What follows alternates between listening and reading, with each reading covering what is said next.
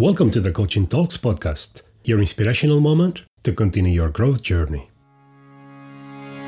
How can mindfulness support our performance in life and at work? Today, we'll talk about the importance of being mindful together with the psychologist and mindfulness teacher Ruth Franco and executive coach Marc Siles. And now, relax and enjoy.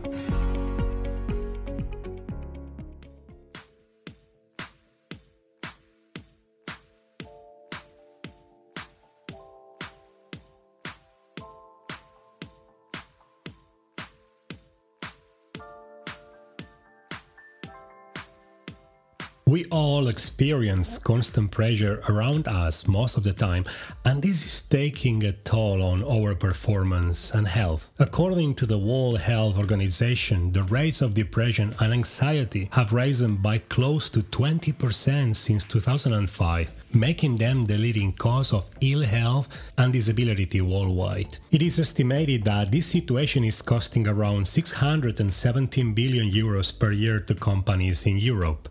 This is taking into consideration the direct costs such as medical treatments and the low productivity factors including sick leaves. Another recent study uh, led by the World Health Organization estimates that depression and anxiety disorders cost global economy 1 trillion US dollars each year in lost productivity. And of course, we must keep in mind the negative effects this can have on the quality of life and to those around us. At the same time, there is a lack of attention and support strategies in companies. It was reported on the Health and Wellbeing at Work survey back in 2018 that 86% of the respondents said they went to work when feeling unwell over the last 12 months. At the same time, the number of organizations uh, taking steps to discourage that to happen has gone from 48% in 2016 to just 25% in 2018.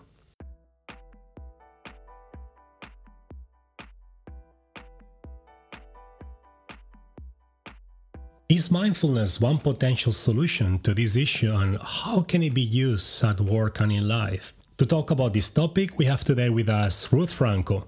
Ruth is a qualified psychologist and psychotherapist and a member of the Finnish and the Spanish psychological associations.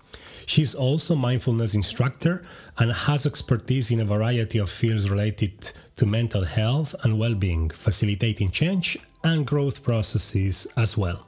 Ruth, uh, welcome to our show.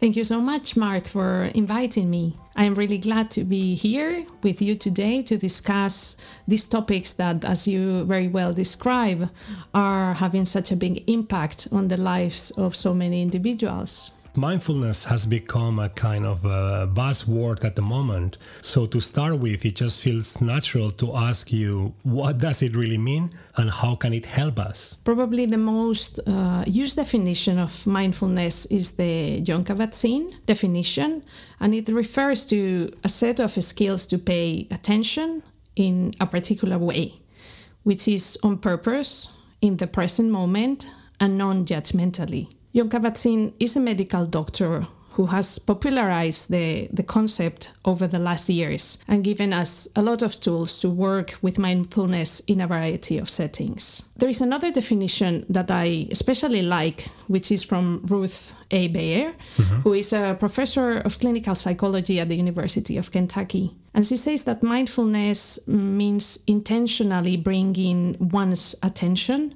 to the internal and external experiences occurring in the present moment. And I really like this emphasis on hmm. noticing not only what is happening outside, but, but also what is happening inside us. That's right. The practice of mindfulness has been connected to a lot of physical and mental health benefits, but it is especially in the field of stress reduction where we can find the biggest amount of research. And there is another area uh, in which we have a lot of research also, which is performance. Hmm. Trying to find out if the practice of mindfulness helps us to perform better. We have a lot of distractions for our brain in the current times, and that is a problem for performance. And we have also seen that practicing mindfulness mm, then can improve our concentration, our attention, and therefore our performance.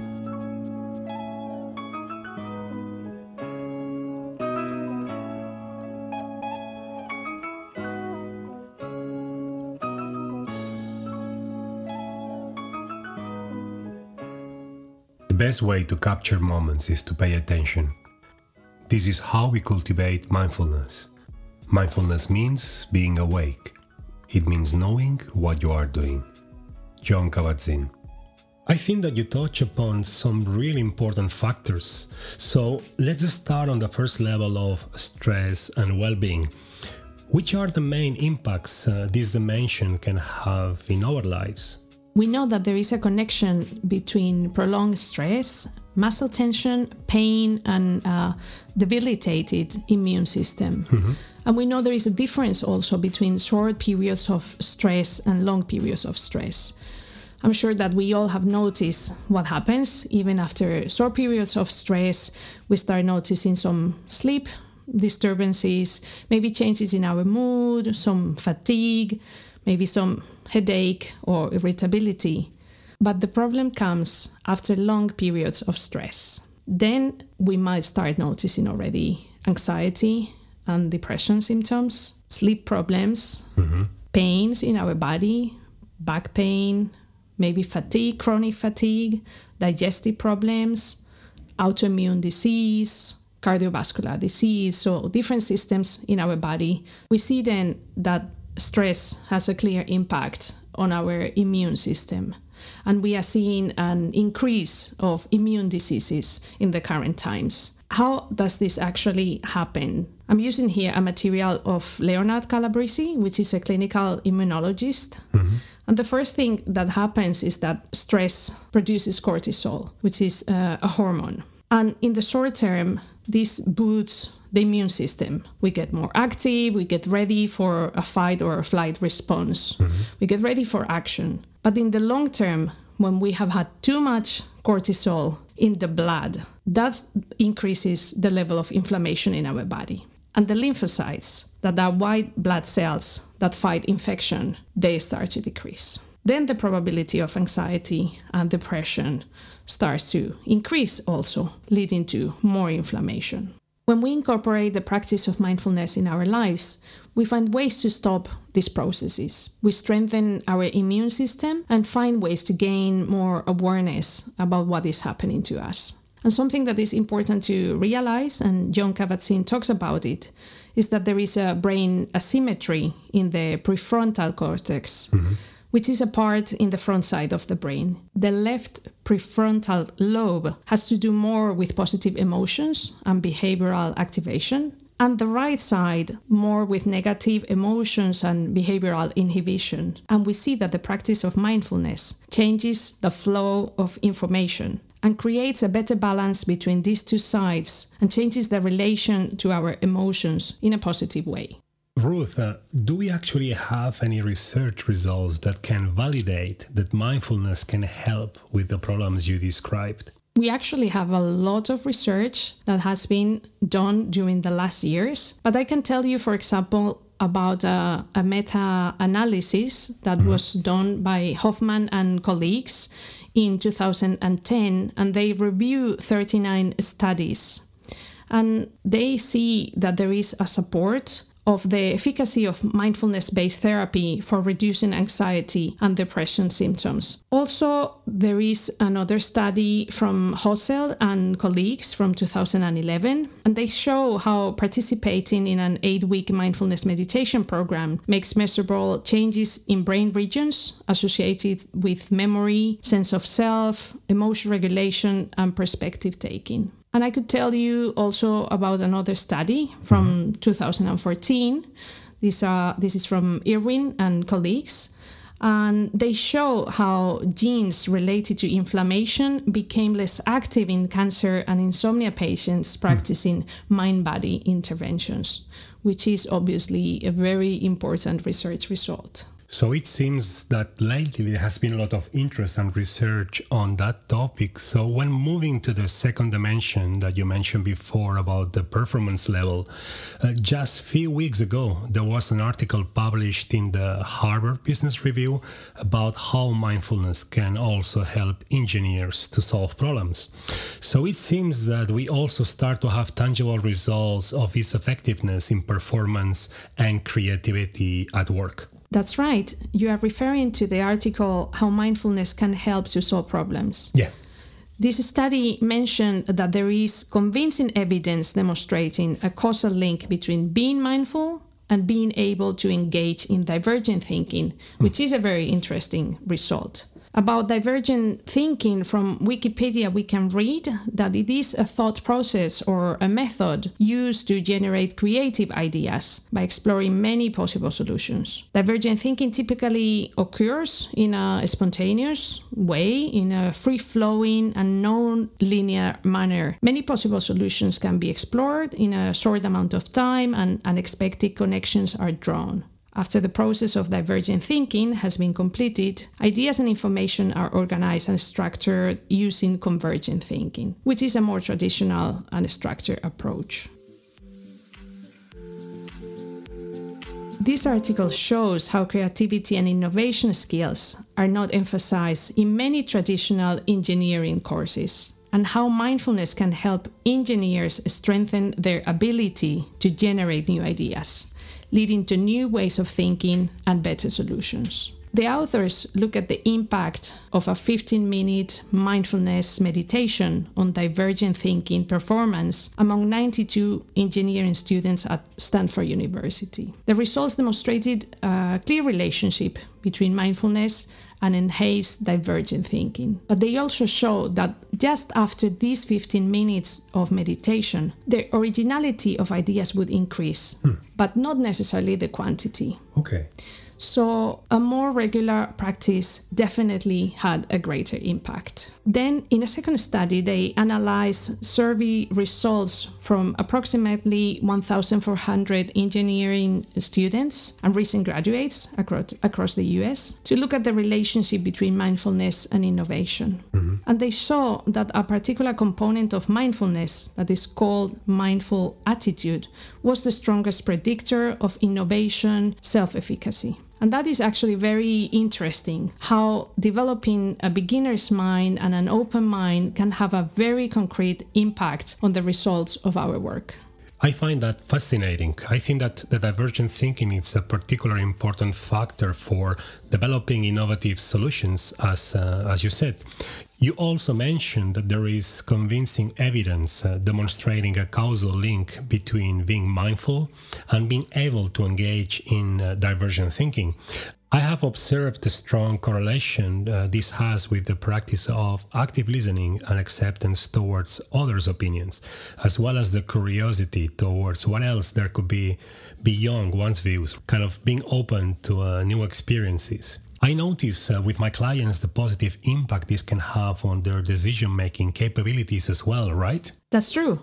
Creativity and decision making are for sure two very relevant dimensions when talking about performance at work. Most of us have experienced how at work and in life there are lots of noise and distractions around us all the time. Mm-hmm. There are emails, there are presentations, calls, urgent problems that need to be fixed, or maybe taking the kids to the hobbies, their activities, many other things that are happening all the time. and it's clearer now how mindfulness can help us with those challenges. We talked about the prefrontal cortex before, mm-hmm. which is an essential part in our brains in the decision making processes.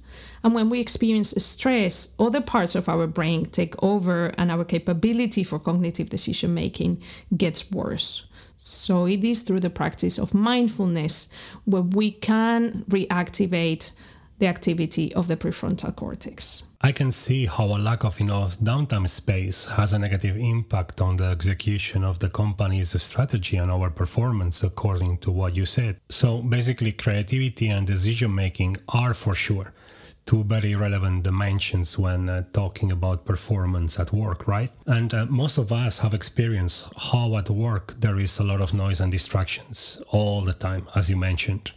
It's clearer now how mindfulness can help us uh, with those challenges.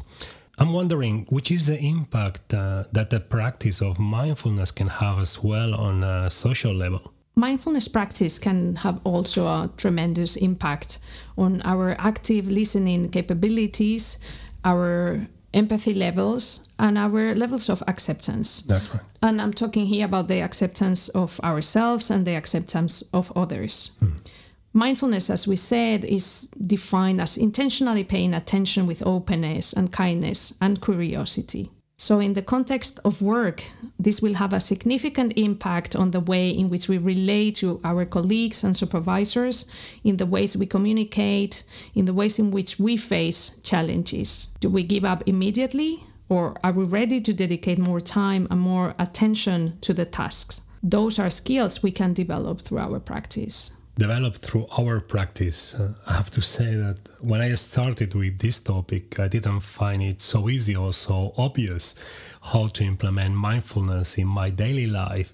Uh, Ruth, which do you believe that are the main challenges we can face when trying to practice mindfulness? This is a question that I get often because if there are so many benefits, why it becomes so difficult to practice yeah, at times? Yeah.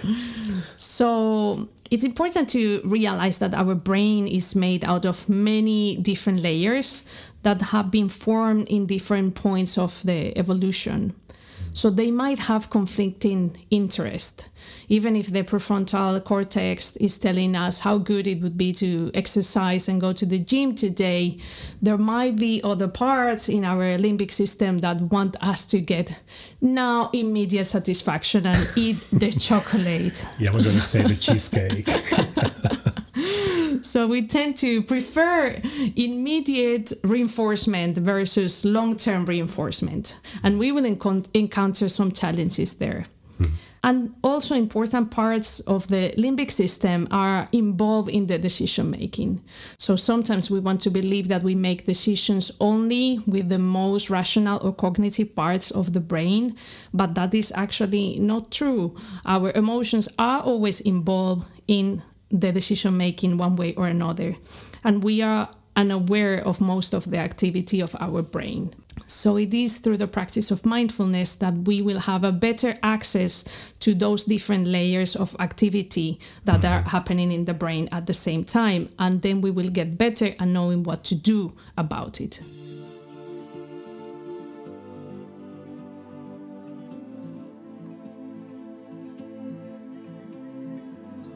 I think that you have described really well which are the main challenges when trying to implement mindfulness in our lives. So, just before we finalize our podcast today, which are the top advices uh, you could give to our listeners? So, how can they get introduced or improve their mindfulness skills? How can they be more mindful? Something that I often advise is take any time you have to practice. Mm-hmm. We tend to believe that we have to dedicate long periods of time for practicing mindfulness, but in order to start practicing and to strengthen our practice, we can use any moment taking a time to observe what there is around us or to connect with our inner experience if you can dedicate just five minutes, then do it. If you have one minute, mm. then do it. It will make a difference for your brain. You can pay attention to the use of social media, for example. Mm. How much time do we spend sometimes on our devices and screens? And if we would dedicate just a little part of that to our practice, it would right. make a change in our day. So you mean to reduce a bit the, the usage of social media, especially maybe before going to bed? For example, that is definitely a very sensitive time for us, and we get our brains overactivated with the use of social media. Mm-hmm. So that is a moment to take things easy and calm down and dedicate some time for practice. Mm-hmm.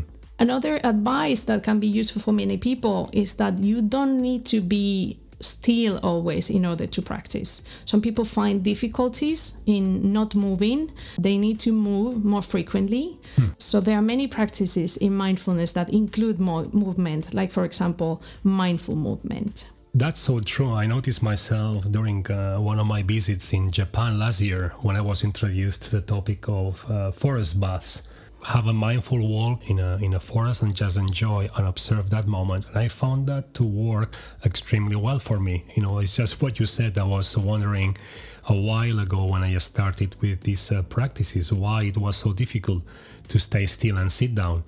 And I noticed then uh, when having those mindful walks how I could uh, enter in those states of mind you were describing. That's an excellent example of how mindfulness can happen in movement also. Mm-hmm. And last but not least, I recommend to search for the tools that work the best for each one of us. Practicing mindfulness does not mean that we will be encountering just happy emotions in the way. Mm-hmm. When we meet our inner worlds, there can be difficult emotions there, fears, and anxieties. This is why it is important to find the right guidance and someone who can help us during those moments. Thanks a lot, Ruth, for sharing with us what mindfulness is and how it can actually help us in our private lives and also in our performance at work. Thank you so much.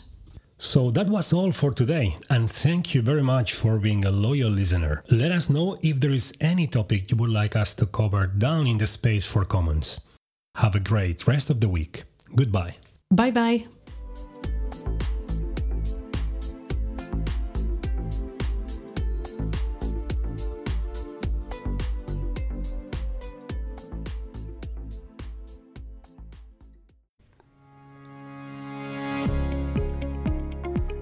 Thank you for listening our bi-weekly podcast. And remember, this is about spreading and sharing the knowledge. So feel free to forward this audio to anybody you believe could get any benefit out of it. Coaching Talks Podcast, your inspirational moment to continue your growth journey.